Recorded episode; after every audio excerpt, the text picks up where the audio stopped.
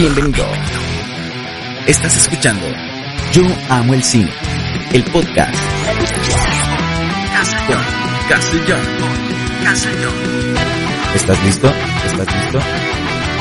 Comenzamos.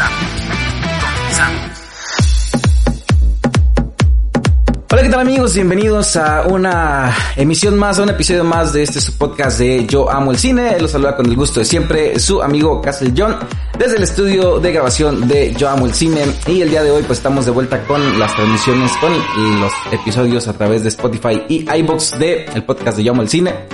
Y este tenemos invitado, claro que sí, es este ya una tradición tener invitados eh, excelentes aquí en el programa. Y este, pues primero que nada darles eh, un saludo y este, pues hay noticias que solitas ahí en el transcurso del podcast van a ir saliendo. Vamos a darle la bienvenida a nuestro invitado, el señor Jerry, Jerry Cortis. Muchas gracias, muchas gracias. Bienvenido Jerry, ¿cómo estás? Muy bien, muy bien, gracias. Excelente, excelente. Pues qué bueno que te diste la oportunidad de venir a visitarnos, que nos andas por acá acompañando. Este, le dejamos tarea al Jerry, ahí para que... gran tarea. Ay, cuál gran tarea. Este, cuéntanos Jerry, este, ¿cómo ha sido tu, tu experiencia en esta nueva normalidad del cine? El señor Jerry es también un gran amante del cine, este, es un, es un geekazo, es muy fan del UCM, este, le gusta eh, mucho también la cuestión del doblaje y, y este, y pues queremos ahí uh, ir platicando poquito a poco de diversos temas. Este, pero primero cuéntanos Jerry, ¿qué onda? ¿Cómo has visto la nueva normalidad en el cine? Pues dentro de lo que cabe, fíjate que está muy cuidado de alguna manera los los planteamientos que tienen como las medidas, la, las de... medidas de sanidad que, que tienen de lo de salud y está bien, realmente es más íntimo todo el cine últimamente ya en, en, físico, aunque ya se ha desarrollado mucho más las plataformas, de manera que ya no tienes que ir ya no tienes que ir a la sala de cine. Afortunadamente ya no, no tienes que escucharlo de manera viva tan, Ajá. tan completa. Pero pues está bien, la verdad es que ¿Tú eres más team cine en sala o eres más team streaming? Creo que más sala. Sí, sí, es que la experiencia de la sala sí es otro rollo, o sea, no, no hay punto de comparación entre ir a ver la película y ahí en el sonido envolvente con, con la pantalla ahí gigante, este, pues también el rollo de llegar y pasarte dulcería, comprar unas palomitas que van en el doble de tu salario mínimo. sí. Pero sí, la verdad es que sí está más, eh, yo sí soy muy, muy fan de ir a, al cine, este, eh, presencial, de llegar y estar ahí, eh, Fíjate que lo que me gusta de esta nueva normalidad es que ya no tienes que hacer tanto desmadre, o sea, ya no hay tanta fila, ya este, o sea, sí hay mucha fila, pero se va de volada porque es por sana distancia, se ve larga, pero no está tanto. Este, las salas están más, más fresquecitas, ¿no? Este, no hay tanta gente, este, no te toca estarte peleando con el de al lado por... Porque ya te subieron los pies, que ya Sí, te... exacto, porque por lo regular están uno y una y este, y atrás de ti no hay nadie y adelante de ti no hay nadie, están en la otra de al lado, enfrente o atrás, ¿no? Entonces está chido. Este, pero sí, la verdad es que yo no quisiera, este, ni siquiera pensar en que el cine se puede, se puede desaparecer de ese concepto, este, ese formato de cine tradicional. Ay, yo no podría vivir sin, cae que pongo uno. si los, si los quitan pongo uno para mí. pues fíjate que sería la, la idea original. Que puedas tenerlo en casa, que puedas, este, hacerlo pues en la comodidad, ¿no? De decir, bueno, tengo mi salita, puedo ver mis películas, lo que a mí me gusta, pero pues realmente, pues a veces sí falta esa energía que sí. luego a veces lo, lo transmite mismo la gente cuando alguna reacción, por ejemplo, en estrenos que tenemos de algunas películas. Sí, de las de Marvel, sobre todo Marvel. Sobre todo las cuando vas a la premier, que dices tú, tienes escena y el gritadero y la emoción y créeme que te vuelves niño otra vez y no, no, que, no, pierdes esa esencia. Que no extraño tanto las, las premiers, las funciones de medianoche. Eso sí no lo extraño para que veas. Y estoy así como que a gusto con que no se hagan. porque antes tenía que ir por cuidarme de los spoilers y porque la quería ver la primera función, ¿no? Pero era un rollo eh, las filas tanto para comprar los boletos Primero, eh, cuando era una, una película muy esperada, se caía la plataforma de Cinépolis, no podías comprar, entonces tenías que ir hasta el establecimiento a comprar tu Llegabas y había una fila enorme. Este, y ya la cuando tocaba ya no había para la función que tú querías, tenías que esperarte a otra o, o hasta el día siguiente. Este, entonces te digo, eh, el aglomeramiento, yo soy muy antigéntico. Yo. Antisocial. Soy no antigéntico, o sea, literal no me gusta la gente. sí. No, y este, y este rollo de, la, de las funciones de medianoche, te digo, estaban saturadísimas y tenías un montón de extraños a un lado y del otro y era un gritadero, este, y todo el mundo hablaba y todo el mundo le tomaba fotos a la pantalla y todo, era un rollo. Y ahorita que están las salas más tranquilas, de hecho yo siempre prefería, este, si no podía ir a la función de medianoche, iba al día siguiente a funciones como de la una de la tarde, una, tres de la tarde, que no había gente, el cine estaba tranquilo y muchas de las veces que me tocó, me, casi me proyectaban la película a mí solito. Una vez en Doctor Strange me proyectaron la película a mí solito. Llegué, compré el boleto, empezó la película y no vi que entrara nadie, la sala estaba vacía y era yo. Se acabó la película, entraron los de limpieza y yo estaba esperando la postcréditos, ¿no? Y esto así como que ya hijo, ya vete. Y yo, espérense, espérense. Voy a ver mi escena postcréditos. Oye, es por lo que me vine a sentar todo el rato, ¿no? Por, por el postcréditos, que siempre es esperado. Pero fíjate que también hay un, hay un formato de, cine, este, no sé si lo conoces, hasta salió en Shark Tank México, los del Autocinema Coyote. No lo alcancé. Es este, es una, es una cadena, que creo que tiene dos o tres establecimientos en, el país. No sé si está en Monterrey o en el DF, no me acuerdo. Este, pero literal es un, un autocinema, vas, te, te dan tu bocinita para que la metas a, a tu auto Está en una pantalla muy cool, tiene una dulcería muy padre, he visto varios videos, nunca he ido. Este, pero eh, acabo de enterarme que van a poner un autocinema Coyote en Six Flags. Acaban de, de, hacer espacio por ahí, este, y van a, van a meter un, Sería como cine en tu auto. Así. Ah, Regresando a lo, a lo anterior, a lo ¿no? Retro. A lo retro, porque era como de, ponías tu mantita, tu comida que ibas a... Ajá, lleva, ah, bueno, pues acá la diferencia es que pues yo creo que no te van a dejar entrar con tu, con tu lonche. Pero sí. Fíjate que ahorita para la nueva normalidad estaría muy cool volver a, a la cinema. Cada quien en su, en su auto, o sea, pues no hay peligro de, de, de, contagios, ¿no? De lo que sí hay peligro es de embarazos no deseados, ¿no? Sí, definitivamente creo que ya cuando ¿Y de qué trató la película? No me acuerdo, pero estuvo muy húmeda. Sí, bastante. Sí, este, yo, yo, yo sí soy muy fan del cine y eso que dices de, de que pues de repente tienes la opción de, intentar recrear tu sala de cine aquí en casa y todo. Pues sí, pero una ocupas este, invertirle buena lana para tener una experiencia completa. Este, tienes que tener una buena pantalla, de preferencia pues muy grande, eh, un buen sonido, este, tener pues varias plataformas de streaming para estar viendo lo que tú quieras y a la hora que tú quieras. Eso sí está muy cómodo. Pero bueno, ahorita lo tocamos porque traigo un conflicto muy grande con los streamings. ¿Por qué?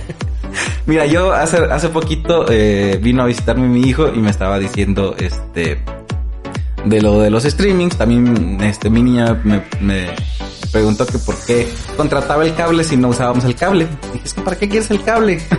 Dije, ¿por qué estar a, expensas de la programación que está en algún canal y cuando tú puedes entrar a alguna plataforma y ver lo que tú quieras a la hora que tú quieras y pausarle y, e ir al baño y regresar? Exactamente. Pero, pero, ya volvimos a lo mismo de antes. Ya volvimos a lo mismo de antes, no sé si sea por, por cuestión de, de capitalismo, de, de, estar ganando dinero, de estar generando este, pues el hype, las expectativas. Pero ahora todas las series, tanto en Disney Plus como en Prime, como en Netflix, todas las nuevas temporadas que están saliendo, este, te ponen un episodio por semana ayer. Es, algo de lo que es frustrante porque te quedas con el episodio a la mitad y te quedas tú. Tengo que esperar ocho días. para... Se suponía que la ventaja del streaming es que podías maratonearte una temporada en una en un solo día, ¿no? que me tocó, por ejemplo, tener la oportunidad de ver una serie y dije, bueno, pues voy por, por ver cómo está.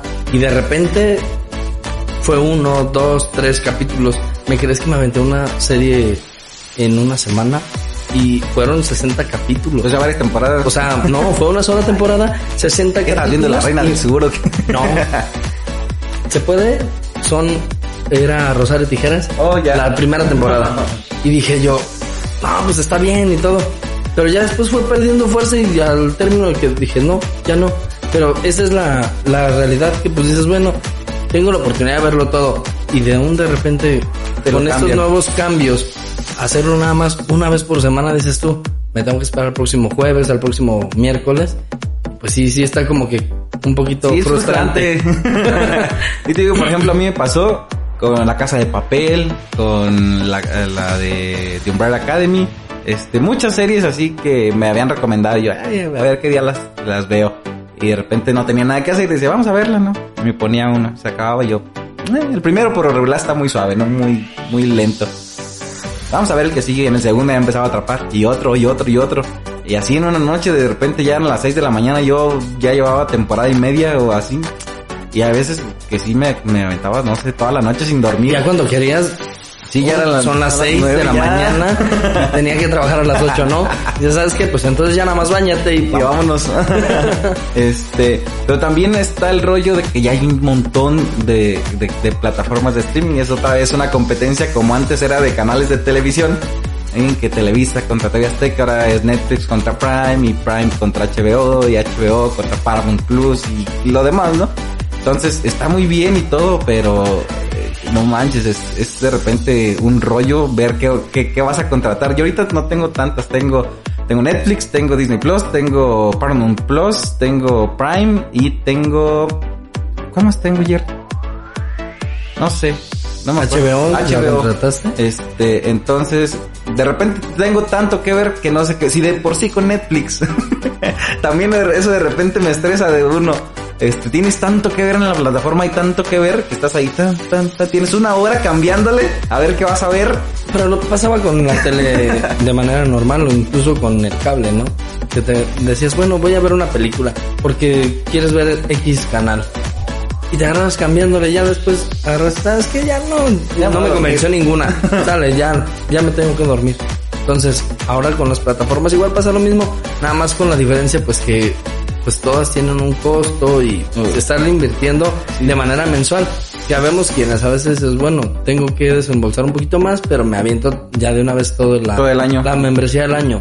Y ya dices, pues bueno, me la aviento, pero pues sí es un poquito costoso, ¿no? No, sí, la verdad que sí. Y te digo, el, también el problema es que cada mes, cada dos meses sale una nueva. Y dices, ay, o sea, es que, y siempre salen con algo bueno, algo, algo apantallante, algo que jale, ¿no? El gancho. Salen con una Siempre, nueva serie. el- el salen por, ejemplo, ahora con el regreso de, de iCarly, pues había que verlo en Paramount Plus. Y ay, diablo. Vamos a contratar Paramount Plus nomás para ver iCarly, ¿no? Sí. Este, o vamos a contratar HBO porque va a salir tal, se- tal serie. O, y el rollo es que mm, sí me gustaría que hubieran crossovers, que se compraran derechos de plataformas y que todos tuvieran una sola, no le hace que estuviera un poquito más alta la membresía. Pero así estarle dividiendo, sí está, así está pesadito de todas maneras en, en cuestión de, de gastos. ¿Cuál fue la última serie que viste? La última serie que vi. O la que estás viendo, no sé. Actualmente estoy viendo, fue una miniserie de A través de sus ojos, que era una especie como de apreciación de cómo puedes hacer viajes astrales y de repente un poquito también una serie que se llama este Yo amo ¿cómo se llama este? El, es un chino. ¿A Juan Querendón? No, ay, nada, no, era el de ¿cómo se llama este muchacho? ¿Cómo se llama el este muchacho? Es, es un chino. Ay, se me fue ahorita el, el nombre. No, no, no. Mm, Yo puros lacios ubico. güey. es, es, es, Bueno, esa. es, es, es, es- es un diagrama. ¿no? Ajá. Es, es, es un, una especie de un acompañante virtual que tienes Ajá. y esa persona pues la, la puedes resetear, puedes decirle qué te gusta, qué no te gusta, se vuelve un acompañante, una persona, Oh, pero no, no, no, no recuerdo ahorita el nombre. Es entretenida. ¿En qué, ¿En qué la estás viendo? En Netflix. En Netflix, ¿no? La, voy- Netflix. la voy a buscar. Igual si saben ustedes, pues para que eh, ahí nos, el- nos recomienda, ¿no? Sí. Sí, porque te digo, está. Es que no, no, no, no, no, se me fue ahorita el. el, Te quedas en blanco. Sí, me quedé en el colmo. digo, para los que me conocen, soy moreno. Chiste local. no, pues está, está bien y este, dentro de lo que cabe, este, pues la verdad es que también hay mucha variedad y hay mucho que ver para cuando no, no sabes, este, pues qué pasar el tiempo, en qué pasar el ratito. Este, también estaba, estaba platicando con, con el Jerry, este, porque de repente hemos tenido ahí dos, tres, este, debatillos, este, por una película en particular. Lo que pasa es que no es novedad y este, todos los seguidores del canal y del podcast ya saben que no soy muy fanático del cine mexicano. No es por ser malinchista ni mucho menos, pero siento que está enfrascado en una zona de confort muy básica que son las comedias, ¿no? Y este, y también el elenco y el, el talento de, del cine mexicano está muy reducido. Este, pues que Marta Greda, que Omar Chaparro, que los Derbez, que lo mismo de siempre Carla Sousa y bla bla bla. Este, pero últimamente, eh, recientemente más bien fui a ver una película mexicana al cine que se llama El Mesero y la verdad es que me salí con una con una sorpresa del cine porque la, la película la disfruté. Este, no se me hizo lo típico, la típica comedia mexicana. Los mexicanos, este, que salen en ella, la verdad es que sí, se rifaron bastante. Y este, y se la recomendé al, al, al buen Jerry y ahorita nos va a compartir su opinión. Sí, sí, sí. Pues de hecho, parte de lo que pues me comentabas tú sobre, pues vamos a, a darnos la chance de qué tal está, ver qué, qué hay más de, del cine mexicano. Pues yo siento que vino a, a cumplir las expectativas de muchos, ¿no? En cuanto a lo que se vio. Aunque de manera personal sí siento como que en partes hubo como que altas y bajas de la película y hay personajes que de plano no están justificados completamente. Por ejemplo, Por ejemplo, Lisbeth Ah. Rodríguez se llama Bueno, la pues muchacha mira, el personaje está justificado. La inclusión, la de, inclusión de la señorita de, la actriz, si le podemos decir así. De la señorita. Este, eh, pues sí, estuvo, se ve así como que, eh, pero bueno, o sea, dos segundos que estuvo ahí, pues total, ¿no? Sí, realmente digo eso y ver que ya hay un poquito más de inclusión, por ejemplo, con los las personas de que vienen de plataformas como Facebook, de Backdoor, por ejemplo, está este muchacho el que hizo el general, comandante- el comandante Harinas o cómo? no, no, no recuerdo ahorita su, su nombre real, pero ese Franco Escamilla también hizo una participación especial ahí, que no sabía yo que, que podía hacer algo ahí. que, que actuaba de... que actuaba, ¿no? Pero pues estuvo llevable, llevable su, su papel. Sí, este, yo también cuando, cuando vi los trailers y que vi que salía Franco Escamilla, dije, va a ser un papel muy, muy, muy mínimo, ¿no? O sea, va a ser un camerito, no sé, así, este, pero ya que ves la película, ahí les vamos a hacer ciertos spoilers no, no tan graves. Este, pues Franco Escamilla te va narrando todo lo que, lo que va pasando y es lo que venía, lo que estábamos platicando antes de empezar a grabar el podcast con, con Jerry, porque de repente, este, lo que pasa es que te lo narra así como, como si fuera una, una historia navideña de esas que salían antes, ¿no?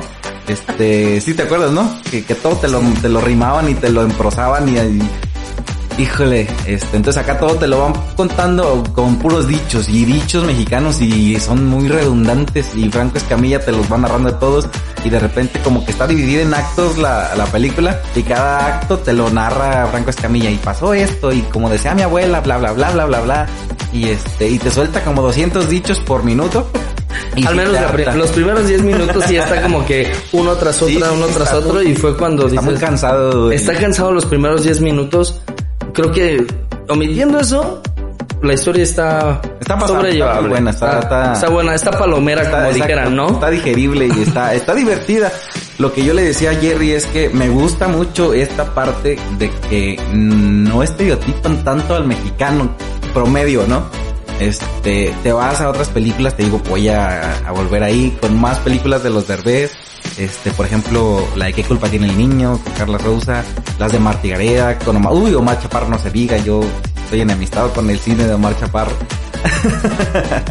Lo que pasa es que cada que hacen un papel de un mexicano empiezan con sus... Lo, lo mexicanizan de más, o sea, un mexicano ya no es así.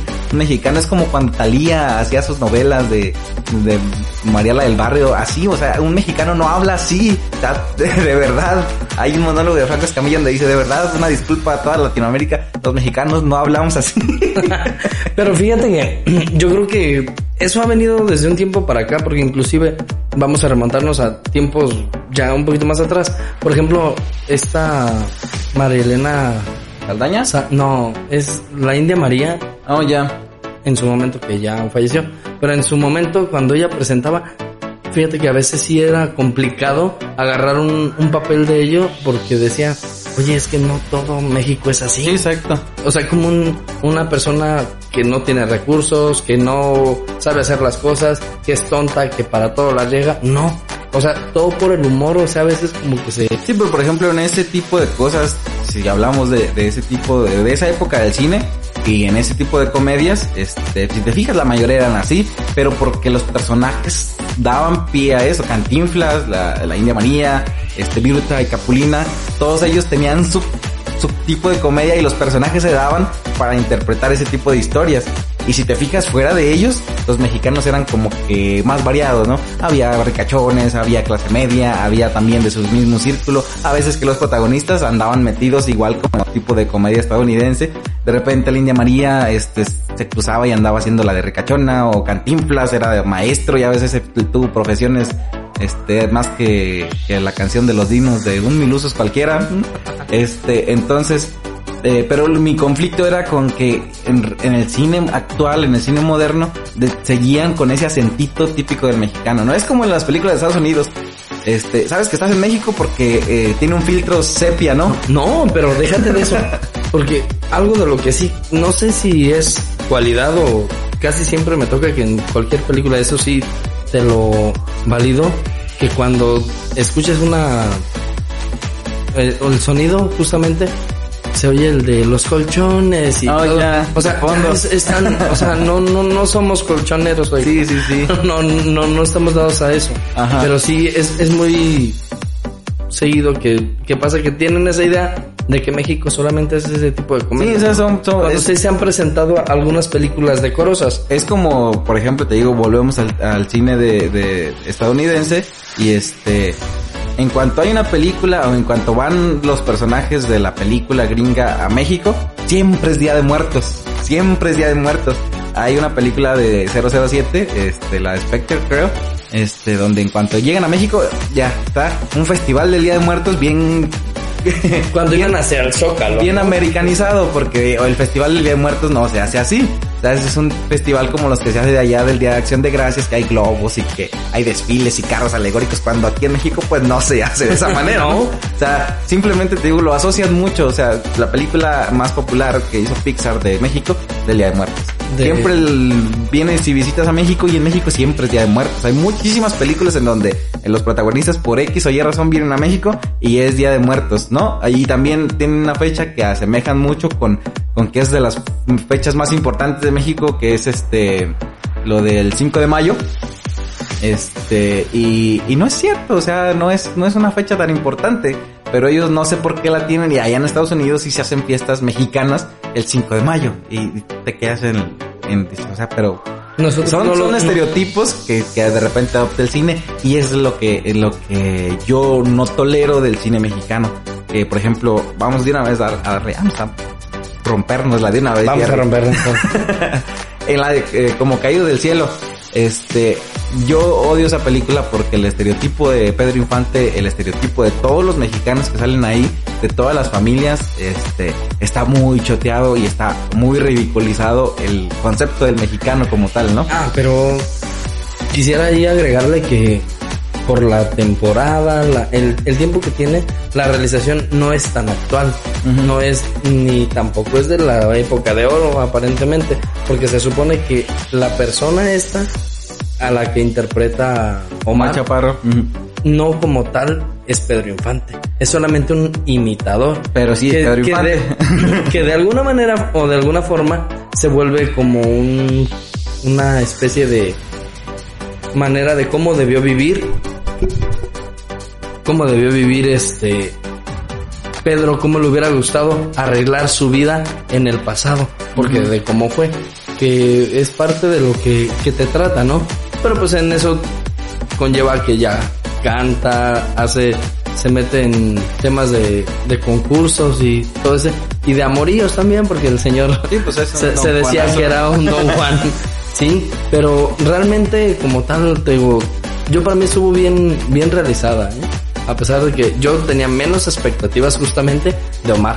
Yo decía, no, no tiene la, la manera de agarrar el personaje. Sin embargo, te puedo decir, yo inclusive antes de esa película, yo veía a Omar que se presentaba y de repente en programas intentaba cantar. En ese momento lo vi que cantó. Ajá. Pues sí, este, eh, la- yo por ejemplo lo había visto cantando en la de Amor a Primera Vista. Sí, que esa fue- canción, eh, digo, esa película sí me gustó mucho, la verdad es que sí. Con Jaime mucho. Camil Jaime Camil y este, Omar.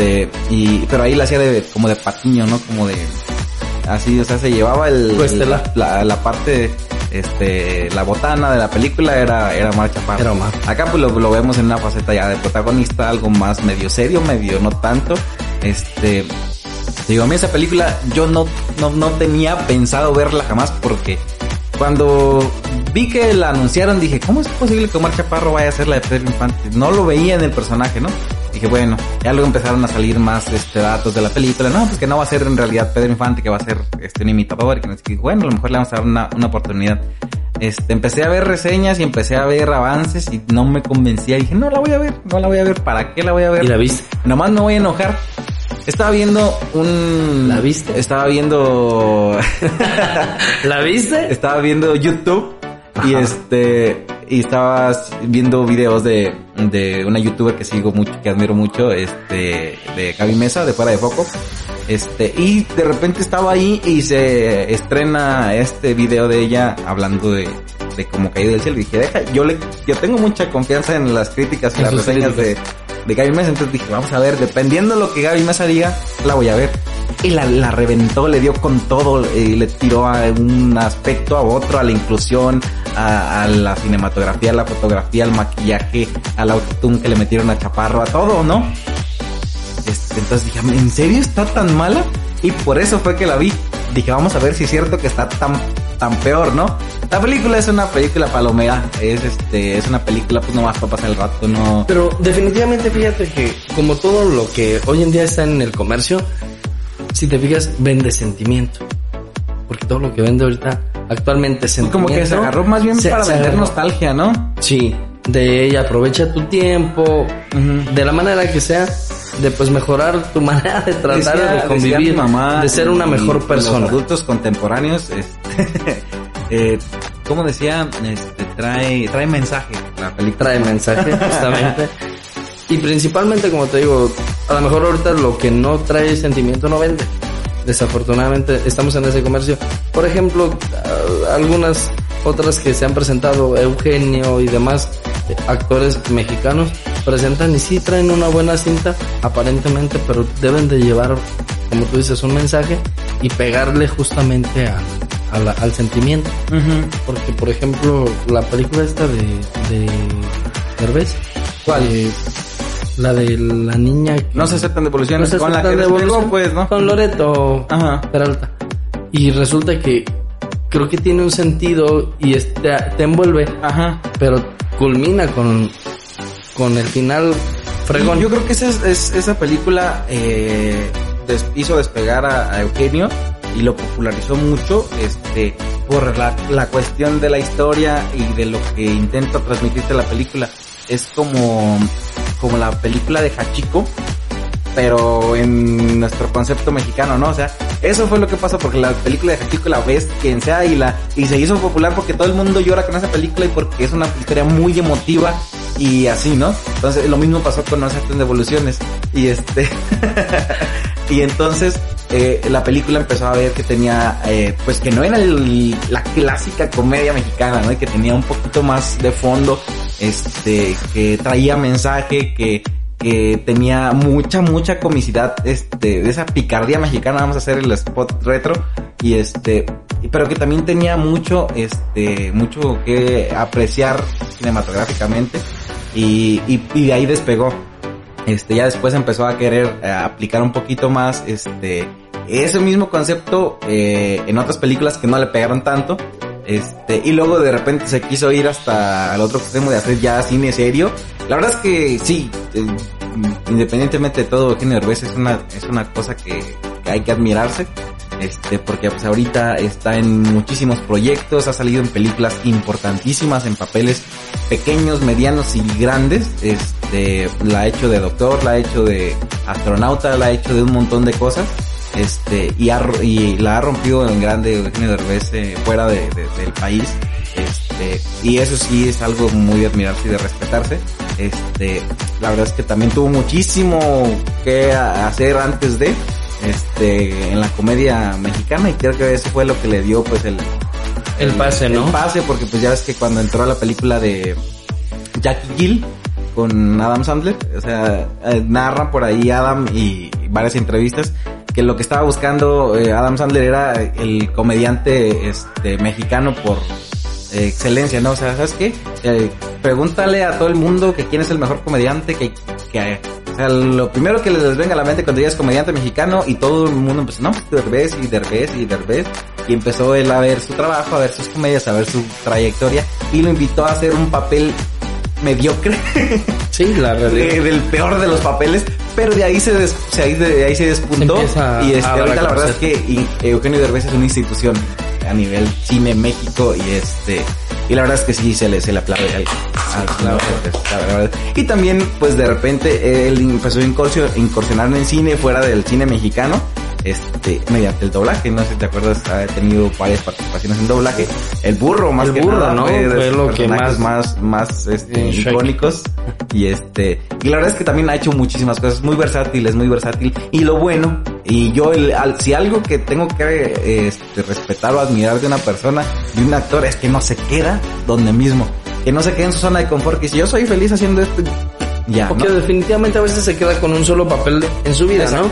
Que, que no solamente se queda con, ah, es que yo hice el, el del chofer, pues me quedo de chofer Ujú. todas las películas por habidas y por haber. De hecho, muchas, pe- muchas personas de las que trabajan en la industria del cine ya hollywoodense, este, por lo mismo, les cuesta mucho hacer un contrato con franquicias como Marvel, como Star Wars, etcétera, porque le sacan a que la gente nomás los ubique por eso, ¿no? Sea, y hay muchos actores grandes que les han ofrecido buenos papeles, obviamente cantidades enormes de dinero, pero dicen, ¿sabes qué? Gracias, o sea, sí eh, lo valoro, pero una como que dicen que es algo muy, muy este desechable o no sé cómo lo vean y este y otras que saben que se van a encasillar en ese papel 5 10 años y que va a ser de lo más popular y que la gente va a decir, "Ay, mira, ahí va fulano de tal película", ¿no? Y este y, Y que es muy difícil adaptarlos nuevamente en un nuevo proyecto. Exacto. Mira, por ejemplo, te voy a dar el, el ejemplo más, yo creo que más icónico de todos. Este, ¿conoces a, a John Goodman? Ah, ¿te acuerdas de Pedro Picapiedra? Ya. Ah, eh, ahí está el ejemplo más básico. Mucha gente lo ve y dice, ah, mira, eh, Pedro Picapiedra. No sabe que se llama John Goodman. no. Y se encasilla. en- Pues- ¿Desde hace cuánto que está esa película? 25 años aproximadamente. años tiene y la gente le sigue diciendo Pedro Picapiedra, John Goodman, cuando ha tenido miles de papeles. Entonces eso es a lo que le sacan mucho este, de encasillarse y ya cuando salen de eso que tienen un horizonte más amplio, eso sí es algo muy, muy, muy digno de, de aplaudir. ¿No? Sí, la verdad es que que sean versátil y, y te den nuevos personajes es parte de lo que tú como espectador lo aprecias. De que dices, bueno, tienes la, la versatilidad a hacer nuevas historias de, de a lo mejor, si no me caíste bien, porque luego a veces te caen mal Por cierto personaje. personaje, dices, no me caíste bien con este, con este sí vamos a pegar, ¿no? O sea, sí me vas a, a llenar la, la vista a lo que quiero ver realmente, porque luego a veces te digo, llega a tener algún proyecto y dices, bueno, pues lo, lo, lo veo, pero no me gusta. Ejemplo, me ha pasado, por ejemplo, de los actores este, de aquí de México, Luis Gerardo Méndez es muy bueno. Trabaja en muchos proyectos, o ha trabajado en muchos proyectos que dices tú, bravo, es muy bueno, pero ha resultado que en algunos otros proyectos no. Por ejemplo, una película en la que yo sentí que tronó completamente fue Camino a Marte.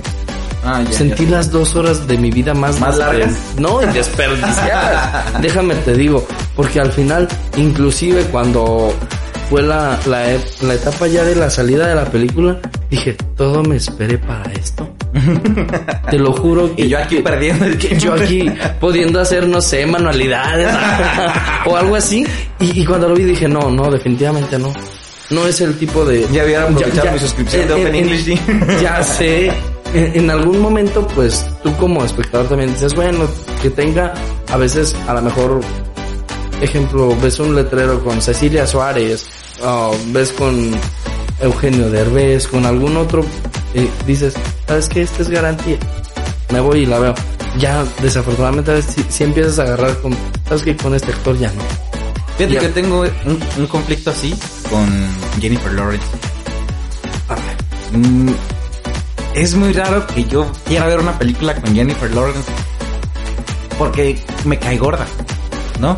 Y obviamente jamás en mi vida la he tratado. Eh, Ojalá algún día se tenga la oportunidad. Ya vino a Morelia hace algunos años. De verla, aunque sea de lejitos. Este, pero lo que pasa es que me cayó mal como, como actriz, como profesional, en su camino y evolución de las precuelas de X-Men. Cuando eh, la pusieron de Mystique joven y así dije, oh, qué chido, me gustaba. Y muy, no, pues muy bien. Luego empezó con sus payasadas de que ya no quería, igual que, que Tobey Maguire en, en El Hombre Araña, lo que querían era salir ellas, ¿no? O sea, pero, ¿sabes? Estás consciente cuando aceptas el papel que no vas a ser tú, vas a ser un personaje. Sea, pero ellos lo que querían es que saliera su linda cara en pantalla más que Maguire con la máscara y que ella con el, el maquillaje azul. O sea, lo que quería era menos tiempo azul, más tiempo de Jennifer Lawrence en la pantalla.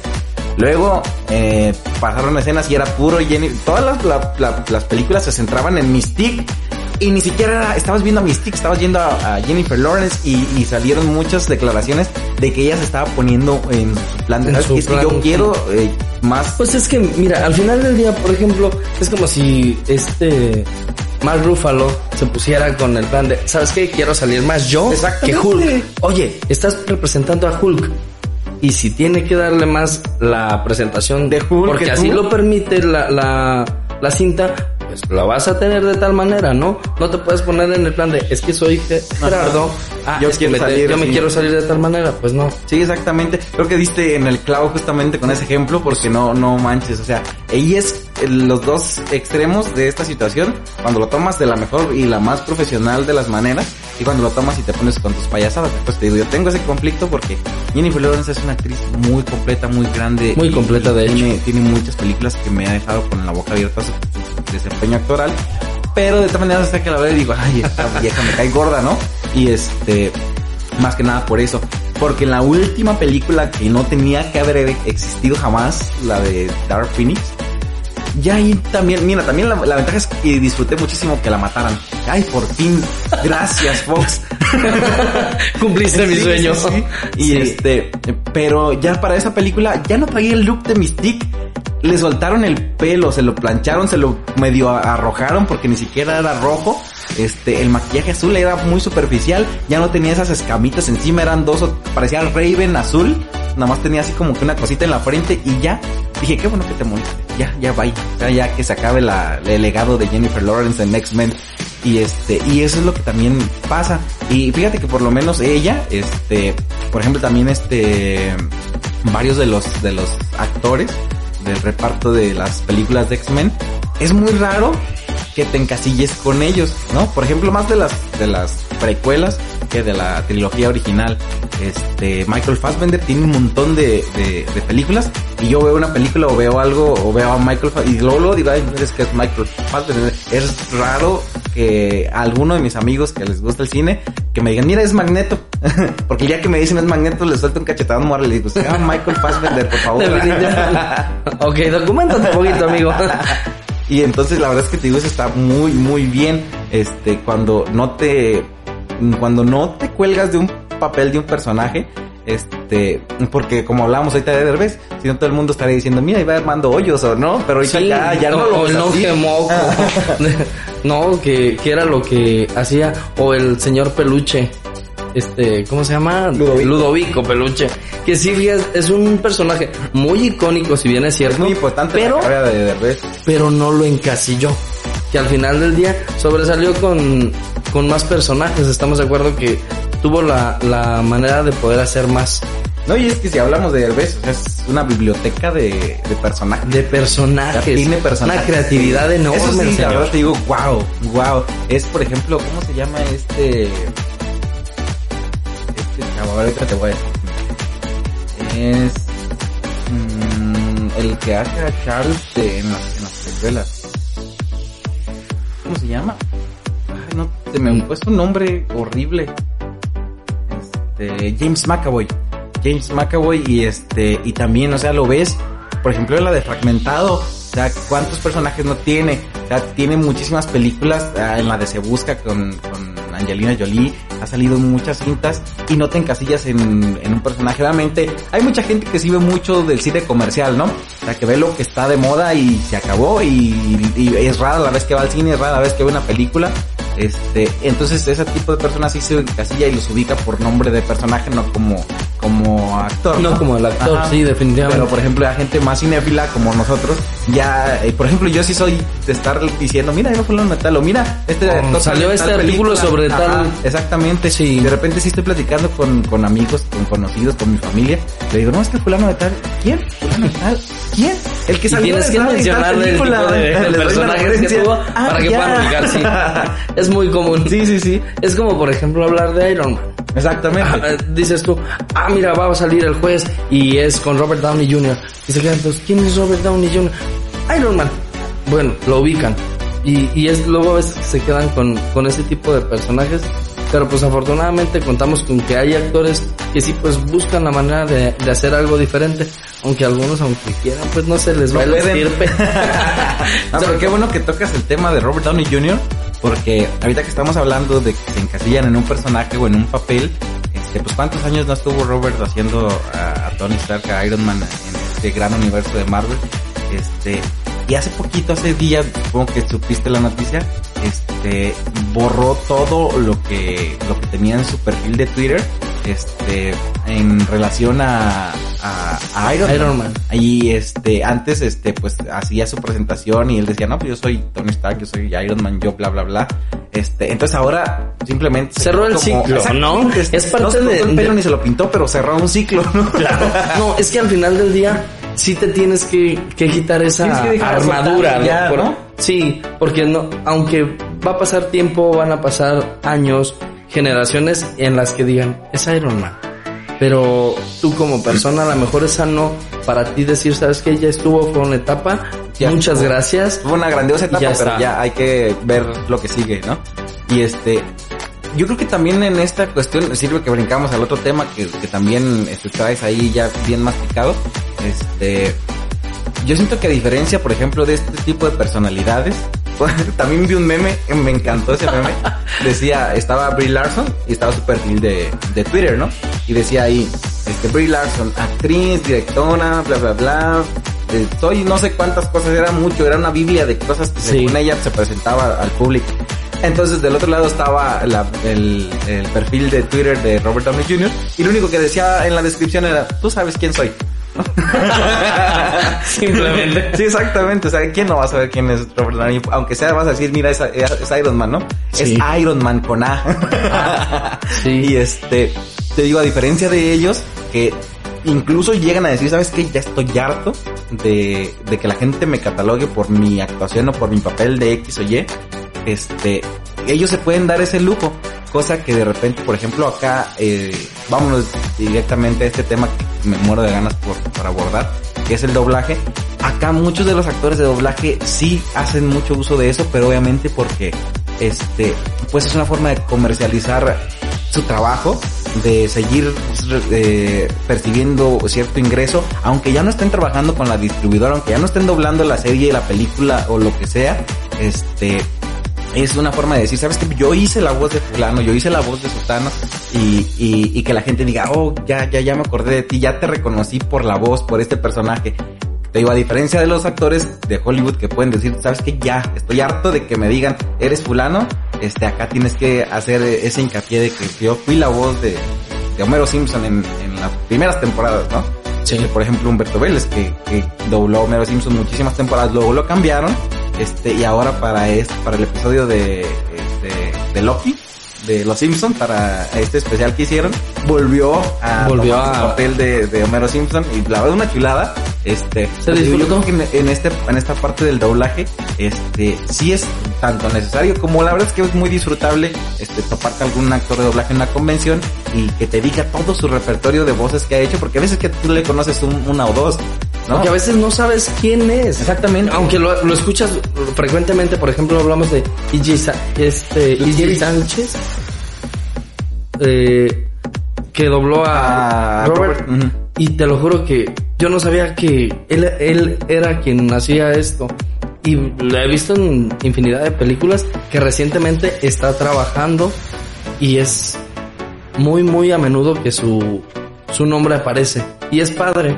Por ejemplo, también uno de los que admiro de verdad y me gusta mucho su trabajo el profe Beto Castillo, que lo, lo, hace excelentemente bien y maneja, por ejemplo, la voz de Doctor Strange. Strange.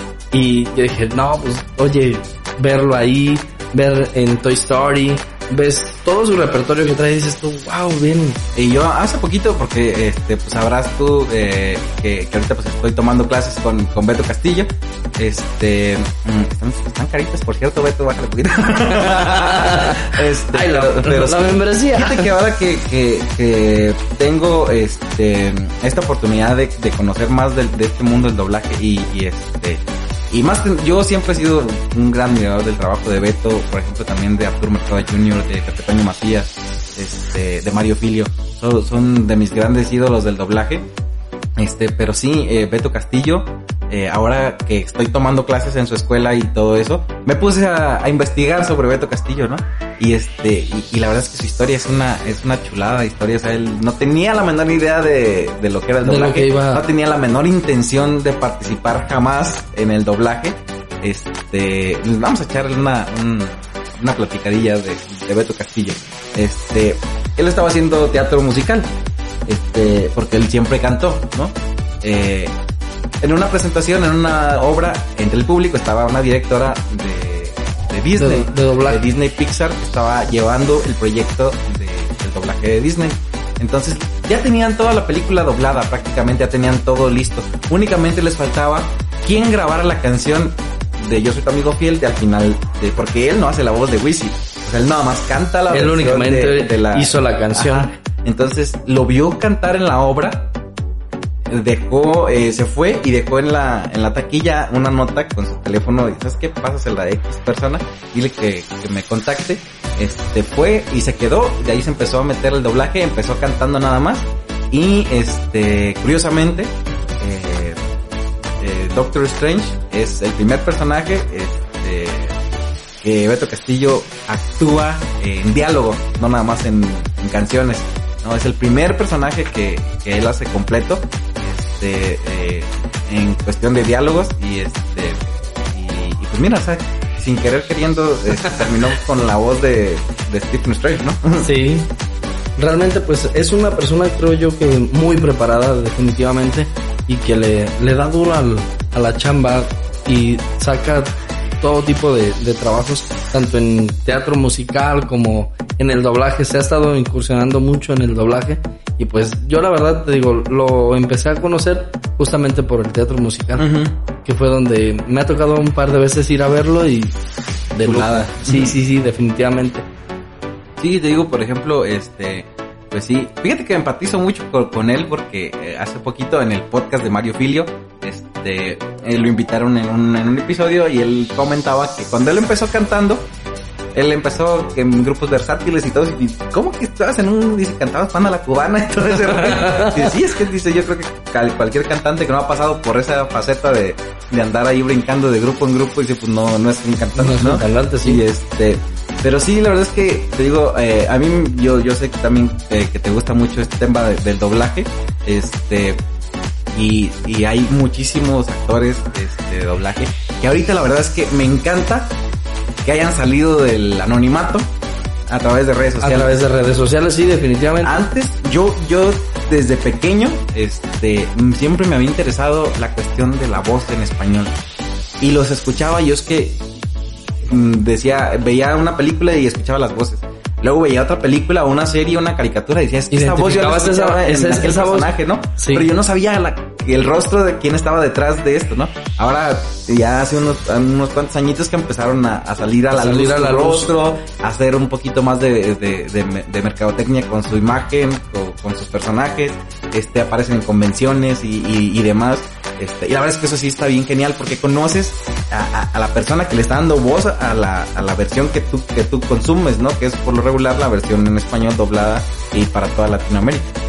Y, y sí, te digo, hay muchas personas, este, eh, por ejemplo, entrañables que tienen añísimos, este, Francisco Colmenero, por ejemplo, este señor que, que hacía Goofy antes, que hacía este a Pedro, que hacía, hace mil voces en la misma caricatura, en la misma serie, y ahorita todavía sigue, sigue firme el señor. Sigue vigente. Exactamente. Te digo, Pepe Toño Macías, que también uh, hace tantas voces, hizo la voz de, del Joker, este, hizo la voz de Steve, le da voz a Deadpool, a Matt Damon, a, a un montón de personas, este, y que te quedas y dices, wow, wow, qué, qué buena onda y qué chido que ahora puedas decir, mira, yo ya escucho esta voz y, y veo Y una sé, cara. qui- y sé quién es, porque luego decías, la conozco la voz, pero no sé quién No es. sé quién la está haciendo, exactamente, no tengo la Sí. menor idea de quién está haciendo quién ese está trabajo. detrás de...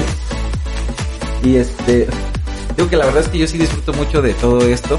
Este, soy yo, soy alguien que, que se la vive viendo películas, viendo series y, y- me gusta mucho. Y este, y cada vez este que tengo oportunidad me gusta saber un poquito más tanto del cine completo, de lo que son efectos, de la, dirección. Este, de hecho, no sé si viste, hay, hay muchas, muchas series o muchas, este, eh, personas que están involucrando a esos actores. ¿Sabes qué? Para tal temporada, cada uno de ustedes va a dirigir un episodio. Entonces le das oportunidad de que, de que empiecen a explorar una faceta nueva en ellos. no conocen. Que no conocen, ¿no? Definitivamente. Por ejemplo, en Flash, eh, eh, en, en otras, en otras, eh, por ejemplo, vamos a hablar de Flash, que es la que más he tenido yo noción de que hacen eso. Un capítulo de X temporada lo dirigió Grant Gustin, que es el protagonista. Este, el siguiente lo dirigió Candice Payton, que es este, la, la, la coprotagonista y así, ¿no? Cada mm, de- personaje eh, El dirigió- incluirlos, ¿no? Ajá. Sobre la dirección. el darles esta oportunidad de, de dirigir este, por lo menos un, un, Un episodio, capítulo, ¿no? un O sea, episodio. y, y en los créditos sale él como, como director. Crédito, Cuando sí. de todas maneras, de toda la serie hay un productor y hay un director, pero que les den la oportunidad de hacer esto sí está muy Pues imagínate que, que te digan, sabes que tu, tu producto, tu personaje es este, pero tú puedes hacer también de meterle de tu propia, de tu, de tu Cosecha. cosecha, como dijeron, ¿no? Pero está padre definitivamente que, que puedan meter su semilla, porque muchas de las veces eso es lo que hace bueno. Y por ejemplo, volvemos a Robert. Era algo de lo que hablaban cuando se hizo Endgame. Decían la frase icónica, yo soy Iron Man. Entonces, esa era la, la parte que Robert dijo, ¿sabes qué? Esto va aquí. Porque ni siquiera los productores querían esa frase para ahí. Y sin embargo dijo, no, ¿sabes qué? Esta es la que va. Vamos, ahorita que estábamos diciendo de la cuestión de cerrar ciclos, yo creo que, este, pues obviamente, y todo el mundo lo sabe y se notó mucho, y era muy, yo creo que gran parte de la intención que tenían al, al- al- al grabar Endgame de esa manera, este, eh, pues darle un homenaje a quien inició eh, este Todo esta- que fue eh, Robert con Iron Man, este, hace mucho tiempo ya, y este, y, y regalarle esta culminación tan no tan épica este a una sola persona o un solo obviamente hacen un homenaje a los seis vengadores originales pero estamos conscientes de que del 2008 que se estrenó Iron Man al 2012 que se estrenó Avengers obviamente pues ya tenía su, su Camino su- recorrido, ¿no? Ya su- eh, su trabajo como- hecho.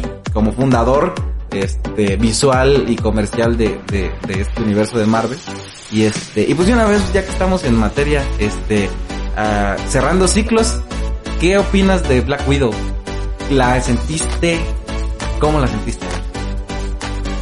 no te voy Pues- a no te voy a sugestionar ni a, a predisponer a que digas algo tú dime cómo la Realmente me agradó. Fíjate que yo sentí como que le faltaba esa pierna a todo esto, porque si bien es cierto, había ya la serie de Falcon, había de Hulk, sus películas, Iron Man, entonces WandaVision, o sea, dices tú, ok, ¿y Scarlett? ¿En qué momento?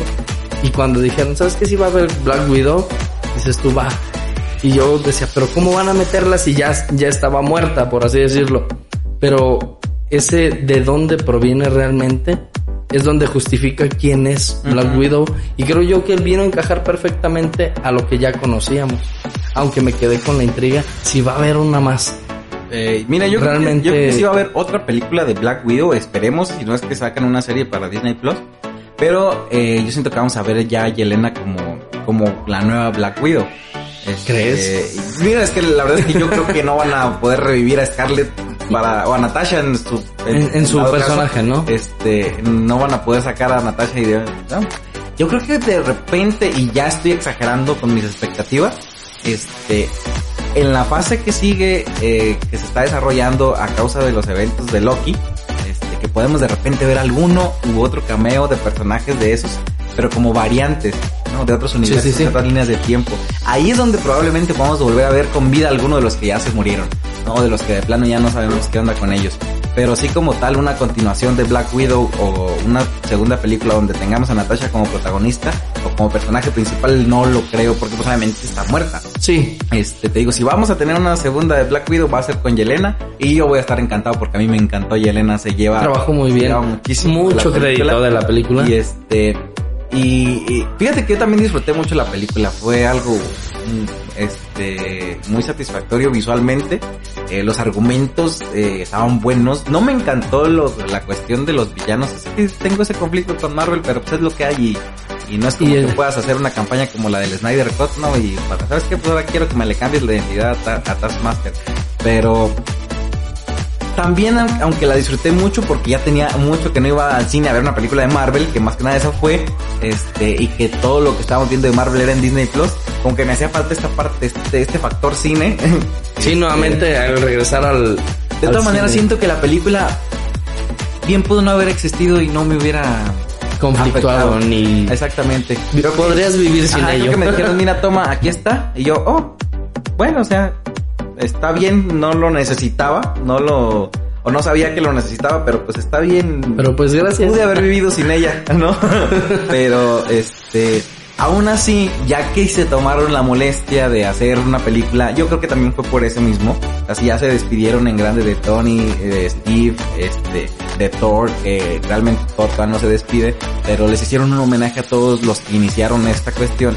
Este, ¿por qué no hacerlo algo grande, algo bonito a, a Scarlett y, a Natasha, que es su personaje, este, con una película en solitario de Black Widow? Este, ya que se tomaron la molestia, me hubiera gustado. Ahora viene lo que, lo que pedimos, ¿no? por ejemplo, la escena del, del Quinjet, este, no sé, que me lo hubieran cambiado por otra cosa, ¿no?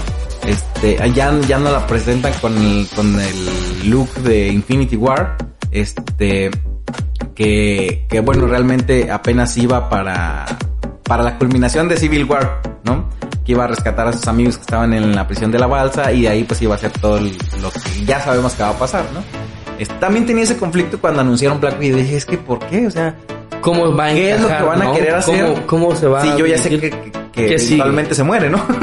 o sea, como no es como que como hace poquito que se que se estrenó la serie de Colosio y este y la gente la quería ver y pues todos decían, no, pues que pues Colosio se murió, lo mata, ¿no? Y dos, es que ¿por qué me haces spoiler? Es hijo, es un acto histórico, o sea, todo el mundo sabe que mataron Colosio. Entonces, pues sí, sentía que iba a pasar algo así, pero creo que la, la historia que nos plantearon está interesante, es algo que eh, también de repente entro en este conflicto cuando hay películas de superhéroes individuales muy grandes, muy épicas, que digo, ¿y los demás? O sea, el conflicto está muy grande como para que te lo avientes tú solo, ¿no? y este es un conflicto así como que muy tranquilito, muy calmadito, para manejarlo nosotras solitas, así la familia de Black Widow. Y este, por ejemplo, también yo tengo esta, esta percepción de las series de Disney Plus. Eh, Wanda y Vision haciendo su, su desmadre de, de realidades y de crear y destruir y todo esto es algo muy, este, te abre un poquito más de tu mente a lo que viene siendo, este, pues cosas más, más grandes, más, más ficción de, en el universo de Marvel, que es a lo que va encaminado, ¿no? Este, por ejemplo, Loki también haciendo y deshaciendo en, varias líneas del tiempo y desencadenando el multiverso, esperemos que ahora sí oficialmente, ya que lo tenemos esperando desde Doctor Strange y luego en Spider-Man eh, Far From Home y nomás no se nos haya dado. No se da. Este, y Falcon y Bucky, pues acá, echándole talacha al botecito y... siento que estuvo bien manejado porque no son superhéroes tan poderosos, tan grandes. Y tan icónicos. Ajá. Al final. Este, bueno, icónico, sí, porque ahora Falcon pues es el nuevo Capitán América. Pero de todas maneras, o sea, no es algo como que ellos no tengan tanto para hacer y deshacer a niveles cósmicos o así. Fíjate que fue parte de lo que yo no, no, me gustó, a decir verdad. ¿De qué? Que, que Falcon estuviera con problemas económicos y fuera un banco y le rechazara. es que estás en buró. Te decía, amigo, pero es que ya, ya no está Tony. O sea, Tony financiaba. Pero en ese momento, pues oye, hay manera, tienes amigos, no sé, era algo tan simple como un bote pero no sé, sentí como que estuvo mal manejado. Yo hacía... Sí, estuvo... A diferencia... Porque también creo que, mucha gente que lo vio digo, eh", o sea, eres un vengador, o sea, no tienes a nadie quien pedirle dinero prestado. Está Bedil, ¿sabes qué, Pepper? Te empeño mis alas, toma. no sé. ¿Sabes qué? Necesito que me apoyes con la fundación, ¿no? Sí, exacto, porque por ejemplo, en la película de Spider-Man Far From Home, Pepper le da un, un super cheque a la asociación de la tía May. Dices, o sea, no le puedes dar para el botecito a Sam. que no le puede dar, ¿no? Entonces dale pon taco, ¿no? este, pero te digo, sí, creo que de todas maneras estuvo muy bien manejada la serie porque es bien dijo Misterio en Spider-Man 2, ¿no? O sea, esta es una amenaza a nivel Vengadores y lo que estaban enfrentando Sam y Bucky no era una amenaza a nivel Vengadores, ¿no? O sea, algo como lo que vimos en Black Widow, algo que se puede manejar más, más bajita la mano. Porque, por ejemplo, este, eh, han pasado dos o tres eh, películas en solitario donde se hace una destrucción, por ejemplo, Thor, la de la 2, la de Un Mundo Oscuro, es un caos, o sea, vienen aliens y rompen edificios y están allá en Inglaterra haciendo de las suyas y este, así, fácil, aunque no los invites tú como, como vengador, como, ¿sabes qué? Ven, ayúdame. Sí. te vas a dar cuenta, Tony se pudo haber dado cuenta, se pudo haber dado cuenta, Shield se pudo haber dado cuenta muchas partes para involucrarse y al final de cuentas pues nomás se la avientan eh, Jane, Loki y, Thor, ¿no? Y este, y si de repente dices, wow, a ver, a ver. Por ejemplo, las películas que son en el espacio, pues obviamente no puedes recurrir a, los Vengadores porque están en la Tierra, ¿no? Pero le puedes hablar a los Guardianes. Exactamente, pero ahí tienes como que más... Son problemas que puedes resolver. Y eso está bien manejado en ahora en el universo extendido de Disney Plus. Este, te digo, One Division haciendo su caos y ahí sí se involucraron varias partes. Este, en Loki también están involucradas varias partes y se van a involucrar más y se supone que tiene que desencadenar la nueva película de los Vengadores donde se va a hacer un conflicto multiversal muy muy muy grande. Este, esperemos ver involucrado a, a, los Guardianes, a los Vengadores, a Doctor Strange principalmente. Este, entonces te digo, creo que está bien manejado esa parte. Ahora, no sé, quiero que me compartas tu opinión de esta parte. WandaVision oficialmente es la primer serie canon del universo cinematográfico de Marvel. Cuando ya antes habíamos visto Daredevil, Punisher, Jessica Jones, Luke Cage, Iron Fist y agentes de Shield que pueden remarcar Agente Carter. Este, que tenían muchas referencias de la serie, hacían muchas referencias a, las películas. A las películas. Eh, veías un episodio de la serie y te decían, ah, es que ya ganaron los Vengadores. Ay, es que ya, ya hicieron ya mataron a Ultron. Ya firmaron los acuerdos de Socopia. Y, y y o sea, las películas influían mucho en el desarrollo de las series. desarrollo de las series, Las series eran irrelevantes cuando repercutían las secuelas de las, de las películas. Ahora, se supone que ya WandaVision es canon. O sea, esa a fuerzas está incluida dentro de todo lo que va a pasar en la continuidad del universo cinematográfico de Marvel. Mi pregunta o mi duda o mi conflicto es, hay mucha gente que no tiene acceso a Disney Plus. Hay mucha gente que ni siquiera sabe el orden de las películas. Hay mucha gente que nomás va al cine porque salió una nueva película de Marvel. Pero es que aquí, aquí justamente era lo que yo te comentaba hace un momento. Habemos eh, personas que nos la pasamos y somos fanáticos de Marvel porque está en el cine.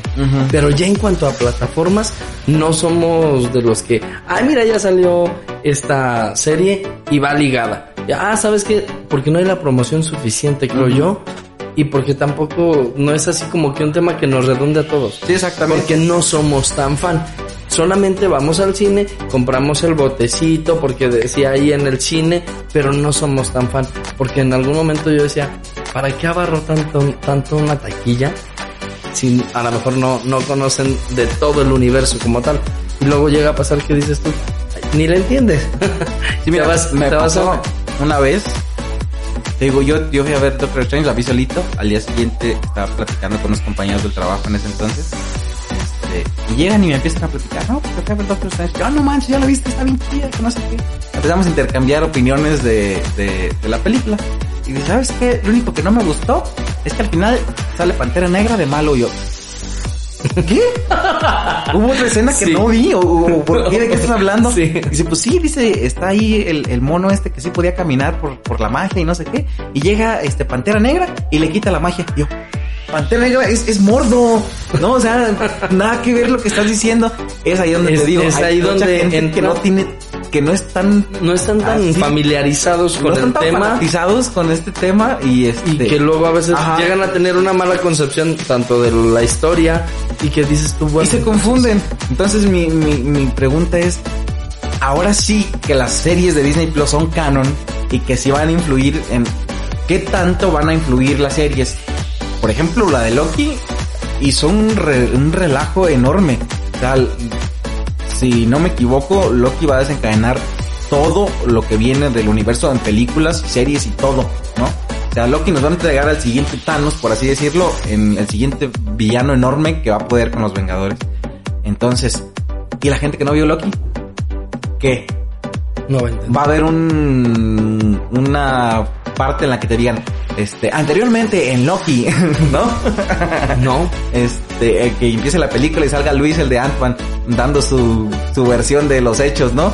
Este, como salió este Olaf en la de Frozen 2, platicando toda la 1 en dos minutos. no, hay creo. manera. Este, entonces, yo antes, cuando yo me chuté todas las temporadas de Daredevil, de Punisher, todas, y las de Agentes de Shield, me encantan. Todavía es fecha que, que me sigue. ¿Puedes ver el capítulo Agente nuevamente? de Shield, sí. Y cada que hacía una referencia a las películas, me explotaba la cabeza y yo, no manches, qué chido. Hay una parte, eh, por ejemplo, en la de Capitán América y el Soldado del Invierno, que se está llevando al mismo tiempo la, la temporada de Agentes de Shield con esa película y eh, ya ves que están peleando Shield contra Hydra, contra Hydra, Hydra. y este y acá también en Agentes de Shield estaban peleando contra Hydra de cada quien de su lado y al final por culpa de los agentes de Shield o, a consecuencia de lo que ellos hicieron es que ganan eh, Steve, Natasha y Falcon en la película, ¿no? Es como la de Rogue One, la película de Star Wars. A causa de lo que hace el escuadrón Rogue One es que la princesa Leia le puede mandar este el mensaje a Obi-Wan y bla, se, se encadenan pues las películas, ¿no? Entonces, uy, no manches, yo estaba que, me volaba la cabeza porque decía, es que wow, es- todo se está conectando. Y Pareciera que es todo bambalinas en lo que no Exactamente. llegamos a ver. Col Colson lo, lo decía mucho todo el tiempo, decía es que todo está conectado y ahora resulta que no. Bien, qué decepción. Sí, llega a pasar y yo creo que sí es algo de lo que no se tiene, pues a veces te digo la conciencia para algunos este fanáticos de las películas que no tienen idea de lo que está pasando dentro de lo que son las, Pues las series y es que podrá haber gente que diga, bueno, vi las series no me gustaron porque no entienden el concepto de y dices, ¿sabes qué? Pues entonces no ya no no las veo. Iré por ver qué sigue en la película, pero no porque entiendan Porque sepa la qué historia. está pasando, sí, exacto. Realmente. Antes también tenía esta parte Marvel, incluso para Endgame hizo una campaña, literal, la campaña salió de Marvel, que decía, eh, no spoilees eh, Endgame, ¿no? Ya don't spoil the Endgame. Porque, pues obviamente era la culminación de la, de la saga del infinito y era la película más, este, más impactante y toda la culminación Y de más todo. esperada. Y, na- y no, Marvel no quería que se hicieran spoilers. Mi teoría, o lo que yo veo, es que ahora Marvel... Yo me cuido mucho de los spoilers, porque a veces que no, que me duermo. No, yo incluso no me meto a redes sociales. No, es que eso es un es problema. Algo, es, es algo que definitivamente, y creo que en algún momento contigo nos tocó que llegábamos a platicar. Ah, pero espérate Sí, sí, aquí, no me a- porque me vas a spoilear y vamos a acabar todo. esto. Ajá. Mejor aguántame. Y ya luego, mejor y me voy ya luego platicamos. Platicamos después, ¿no? Del tema. Sí. Este, te digo, ahora con las series, ni Disney ni Marvel lo hacen. Te digo, yo procuro ver el episodio en cuanto se prende a las 2 de la mañana. Siempre, ¿no? Pero el día que no puedo, en cuanto despierto me pongo a ver el episodio. ¿Por qué? Porque no quiero hacer, no quiero spoilers. Tanto porque todo el mundo ya publica como si nada los spoilers o todos sus eh, impresiones o sus reacciones o sus críticas del, del episodio. O Marvel en su página oficial, Disney Plus en su página oficial y todos están sube y sube, Sube y imágenes, sube contenido. sube y sube de lo que pasó al día siguiente del estreno. Del estreno del Entonces episodio. dices, me estás spoileando y yo no lo he visto y pones uno cada semana y luego, luego pones spoilers. Entonces supongo que a consecuencia de esto que te digo, de que no mucha gente tiene acceso a Disney Plus, no mucha gente puede seguir la serie, van a hacer esto. Van a estar haciendo spoilers, van a estar poniendo todo el contenido, obviamente no todo el capítulo, pero mucho de lo relevante, para que la gente por lo menos tenga Tenga un poco de idea, noción. ajá, una noción de, de, qué es lo que está es pasando que pasa, aunque no vean la serie. sigue. Exactamente. Porque desde WandaVision se acababa el episodio y el día siguiente Marvel ya tenía imágenes, ya tenía reseñas, ya tenía lo que fuera del episodio anterior. Con Falcon igual, y ahora con Loki igual. Al día siguiente Marvel, un pronto saturaba con 10 videos de lo que pasó en Loki y así, ¿no? Y yo, es que ¿por qué haces esto? De hecho, fue una de las cosas por las que yo sí realmente, cuando fue Wanda y Falcon, yo te lo juro, a veces por trabajo no podía. Sabes que me desconectaba literalmente, no veía nada de redes sociales hasta no ver el capítulo. Porque sí es frustrante que digas tú, ¿y qué esto? ¿De dónde salió? ¿Por qué es esto? Y dices tú, oye, hasta que no la pueda ver yo, es cuando Entonces la... la, la puedo, la puedo platicar y puedo la- platicar porque luego ay el colmo es que se muere fulano o sea a lo mejor tú ni entendiste por qué se murió Ajá. y resulta ya ya- ya me dijiste que se murió y digo no mejor me desconecto y ya hasta cuando la vea digo ahora sí suéltenme la caña ¿por qué? porque ya tengo un argumento para decir ah no no no es por eso y va de tal manera ¿no? Pues sí, Jerry, este, pues vamos a, a- a- ya estamos en la recta final de, de nuestro episodio de, de, del podcast. Este, a ver, coméntame, dame tu, tu, ¿cómo rankearías las tres series que, que, ha, que ha tenido Disney Plus? Tu, En tu cuanto a- top 3, que obviamente nomás son tres, no me puedes dar más. Pero Sí. dime cuál te gustó eh, más, eh, en segundo lugar y el tercero. creo yo que ¿Y por qué? En primer lugar, Love. Definitivamente. Y empiezo porque es la, la mejor versión. Créeme que hubo muchos episodios en los que yo de verdad sentí la el, el capítulo como tal. Aunque créeme, tuve mi, mi caída libre cuando dicen, es que las gemas las veías ahí en el escritorio y decían, sí son pisapapeles. No, pues está muy bien. Yo creo que eso lo tomaron. Me voy a meter en tu. Te voy a interrumpir. Sí. Yo creo que lo tomaron a mal mucha fanaticada. Pero pues es que es muy obvio, es muy... Tienen tanto sentido que no hace falta explicarte por qué. Sí están ahí, pero Loki jamás había ido ahí. Loki no tenía idea de que existía la ABT.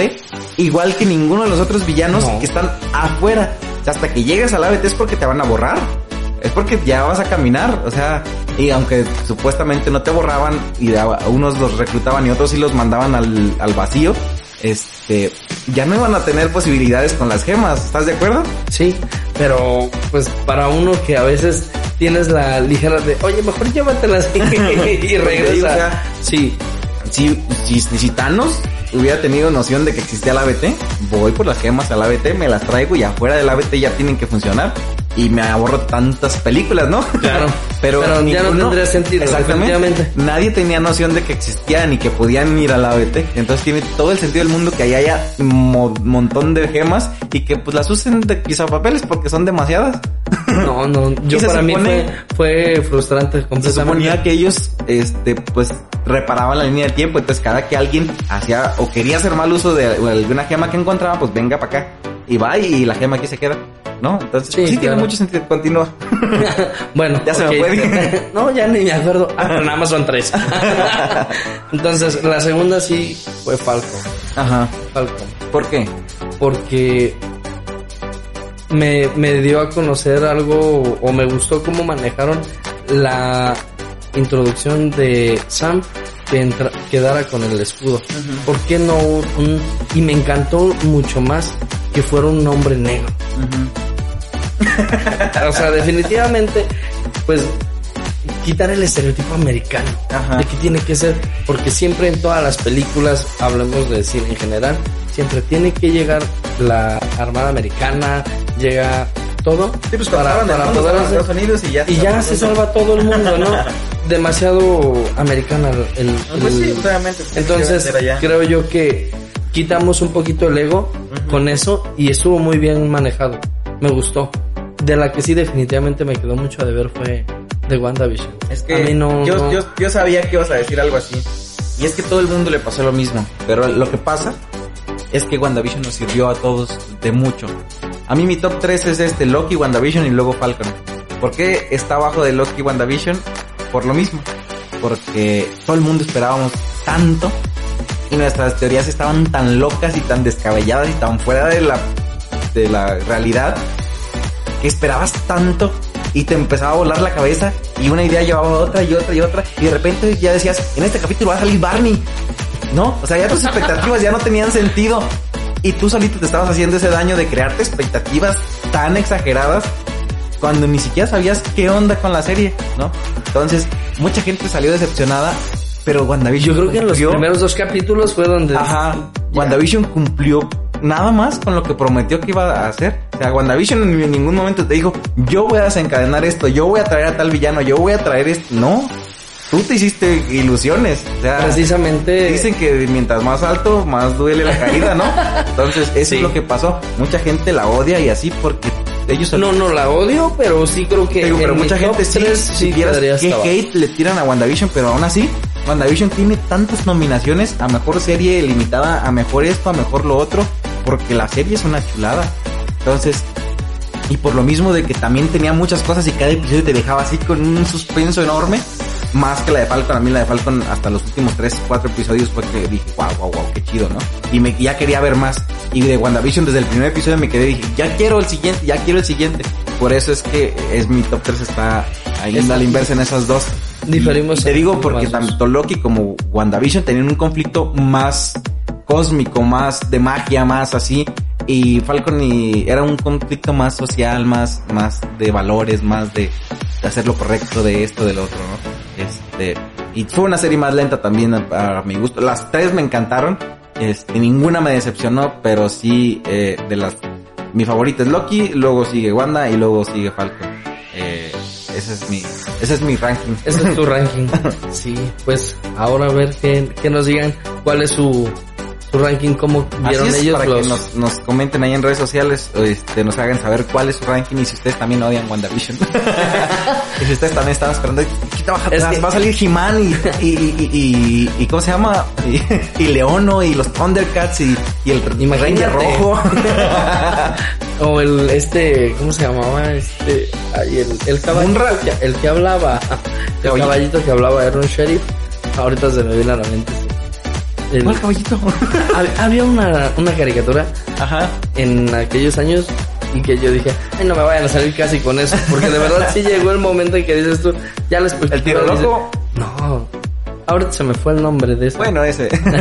Y, y de verdad digo, no manches, pero ojalá que, que haya más producto, más, más audiencia en cuanto a, a lo que son las, las plataformas para que puedan entender un poquito más lo, lo que es la, la cinematografía, cómo, cómo lleva la, la historia, porque luego a veces es bien complicado que, ¿y esto de qué? Y por ejemplo, a veces incluso me ha pasado que en las butacas, ahorita ya no porque ya están Ujú. la- los Sí, también los espacios, eso pero sí, me- oye, ¿y por encantó. qué esto? La novia al novio, ¿no? Ajá. Yo así de, cállate, déjame ver. Sí, eso amo de ahorita de la nueva normalidad. Que ya y no ya no, te- al- no, no está a la pareja o a los monos o al niño que está ahí preguntando. o llorando. Oye, ¿y por qué hizo esto? Oh, déjame verla. Hay un monólogo de Adal Ramones que habla del cine y ay, no me siento tan identificado. no lo he visto, yo creo que lo checo el día de sí, hoy. sí, te- si tienen la oportunidad, chequenlo porque está buenísimo. Ya que te estás peleando con el, por el descansabrazos con el de al lado y que también los te están pateando y que te están haciendo y que el niño, ¿y papá? ¿Y cuál es el malo? ¿Y cuál es el bueno? ¿Y por qué es bueno? ¿Y por qué es malo? ¿Y por qué esto? ¿Y por qué los Cállate Ya, ya. ya, ya, ya siéntate. Y este, pero sí, yo creo que eso está, está, está muy, muy increíble de ahora que, no, que los asientos están separados. Gracias, gracias. COVID por esto. Creo que es lo único Es bueno lo que, poco bueno que ha de lo traído. poco bueno que ha traído. Sí, porque antes me tocaba darle hasta las palomitas. Sí, calla, calla, toma, Mira, ahogate. Sí, llegó a pasar. Sí, sí, sí. Pues muy bien, Jerry, este, algo que quieras agregar para cerrar este episodio del podcast Yo amo el cine. Pues agradecerte nada más por la invitación, este, y la verdad es que me la pasé muy bien. Qué bueno, Gracias. qué bueno, ¿verdad? Que se te fue bien rápido el tiempo. Sí, de verdad, ya, ya, ya cuando quise, oye, ya, ya pasó el tiempo, ya nos vamos. Ah, Sí, no, Sí, Al realmente, principio uno está como que, ¿qué, qué voy a decir? Ah, luego la plática se va dando y ya no Fluye, a fluye, uno, definitivamente. Estamos ahí comadreando. Como Ya. que les voy a platicar una anécdota express. Ahorita que venía este señor Jerry para acá, para, para su humilde morada, este, pues le dije cómo llegar y me dijo que estaba ya cerca. Le mandé una foto y todo. Entonces dije, bueno, se va a hacer como dos o tres minutos de ahí. Pasaron como diez y dije, ¿por qué no llega? Me preocupé por él, salí a buscarlo. No lo encuentro comadreando con una señora. Yo pensando que ya te habían asaltado, no sé. Pero justamente el callejón es para asaltantes. Por eso No, fue la eso preocupación. dije, ya no, ya no llegó. No, es que nos, nos topamos ahí gente que luego saluda y pues también es, es medio complicado decir. Ya me voy, así, bye. sí, bye. Digo, Ay, mira, ya me, ya me hablaron. Adiós, nos vemos. Pues muy bien, Jerry, muchas gracias por acompañarnos. Ya Gracias casa el día que quieras. este, Gracias. Para echarle otra, otra cotorreada, otra platicada. Ustedes amigos, síganos en redes sociales, sigan a Yo Amo el Cine en YouTube, en su canal eh, oficial, en la página de Facebook, este, y estén pues por ahí de nuevos episodios por acá. Y pues hagan changuitos, échenme porras, porque andamos por ahí en busca ya de nuestro primer este voiceover. Bueno, Jerry, muchas gracias por Gracias. acompañarnos, despídete de la audiencia, Yo Amo el Cine.